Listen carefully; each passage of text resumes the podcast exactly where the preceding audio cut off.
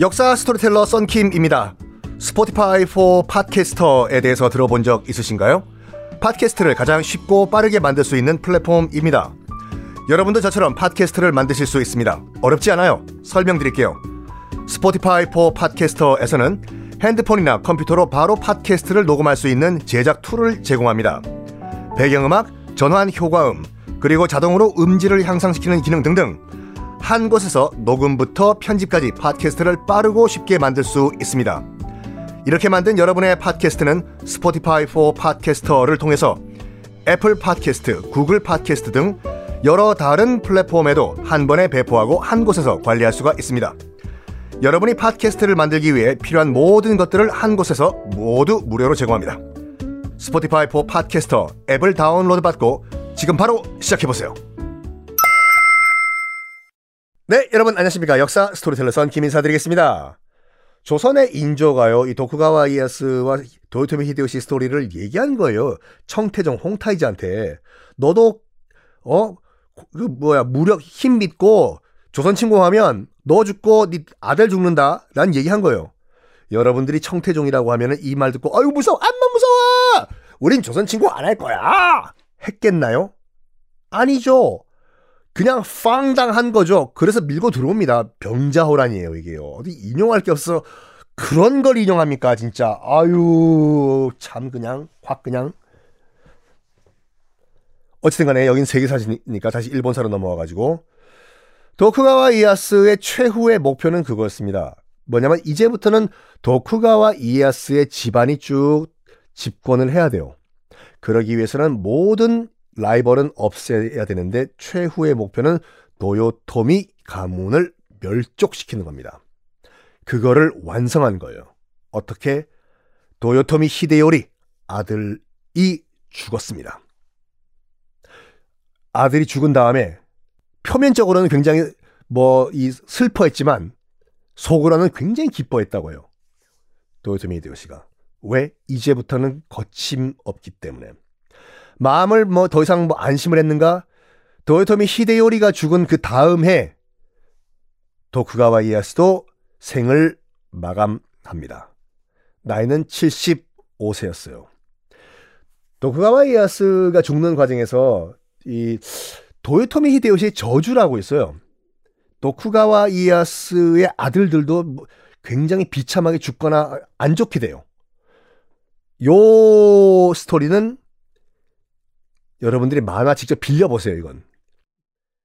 자, 어쨌든 간에, 에도 시대 때의 특징을 한번 말씀드릴게요.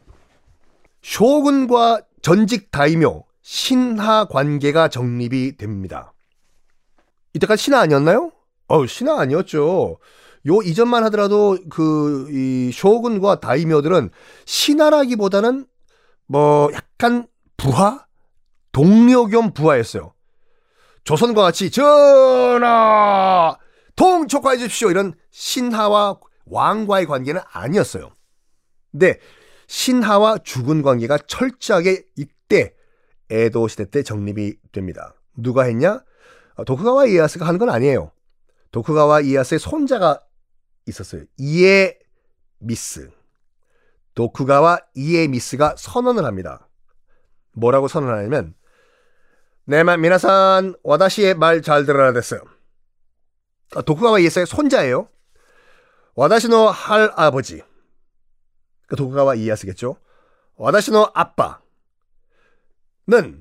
그대들을 친구이자 동료로 생각을 했다.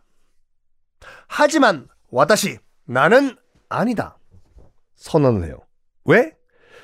아빠와 할아버지는 스스로 자수성가에서 쇼군이 됐지만 나는 태어났을 때부터 이미 쇼군이었다. 그 말은 난 너희들을 친구와 동료로 지낼 이유가 없다. 난 태어났을 때부터 쇼군이기 때문에 눈치를 봤던 아버지와 할아버지와 다르다. 너희들은 내가 태어난 순간부터 너희들은 내 부하야. 선언해요. 그래서 무슨 말 하냐면 싫으면 내 말이 싫으면 너희들 나와 바리 너희들 영지로 돌아가라. 그리고 3년 줄 테니까 3년 후에 힘을 키운 다음에 나를 공격해라. 내가 박살을 내주겠다. 라고 선언해요. 물론 그만큼 파워가 셌어요. 도쿠가와 집안이 당시에. 대부분은 바짝 엎드리면서 인정을 합니다. 쇼군! 주군으로 인정하겠습니다. 우리는 이제 부하고 동료고 친구가 아니라 신하입니다. 라고 인정을 해요. 자, 이제 이 상하 관계 정리가 됐어요. 그리고 이 손자 이에미츠가 또 뭘 하냐면요. 하, 똑똑하긴 똑똑했어요. 뭐 하냐면은 쇼군 허락 없이 다이묘 가문끼리 자녀 결혼 금지를 시켜버려요. 와우. 이게 의미가 큰 게 뭐냐면 어, 의외로 결혼으로 인해 가지고 권력이 커지는 게 많습니다. 정략 결혼이요.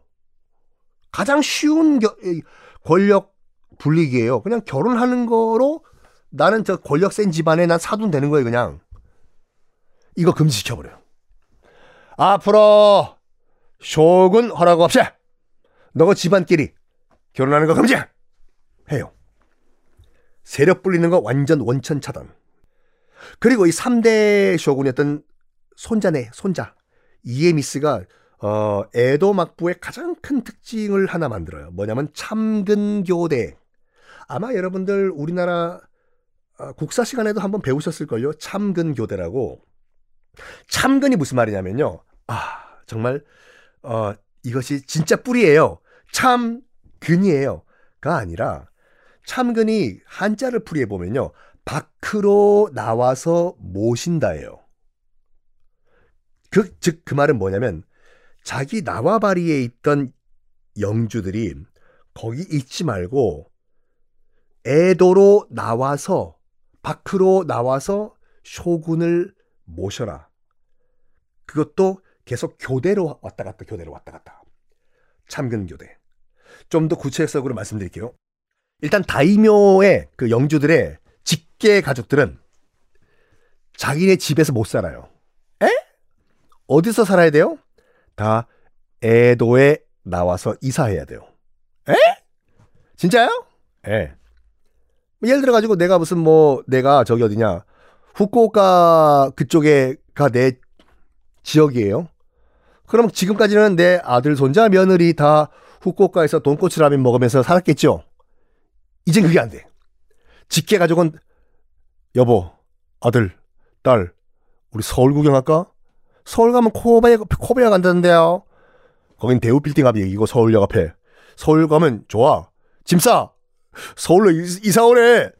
해서 직계 가족들을 다 애도로 이사를 시켜요. 왜?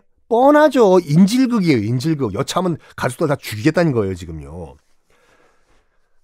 그 영주들은요, 그 영주들은 자기 나와바리엔 가야 될 거 아니에요, 일보러. 후쿠오카가 내 지역이면 거기 가야 될 거 아닙니까? 가긴 가요. 가긴 가는데 1년에 한 번씩은 애도 올라와야 돼요.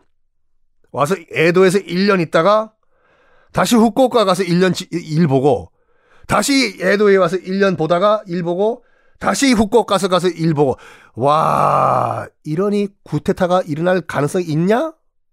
없죠. 일단 구테타가 일어나면은 애도에 살고 있는 우리 아들, 손자, 며느리 다 죽어요. 이게 이른바 참근교대입니다. 자, 참근교대. 문화가 또 어떻게 발전했을까요? 다음 시간에 공개하겠습니다.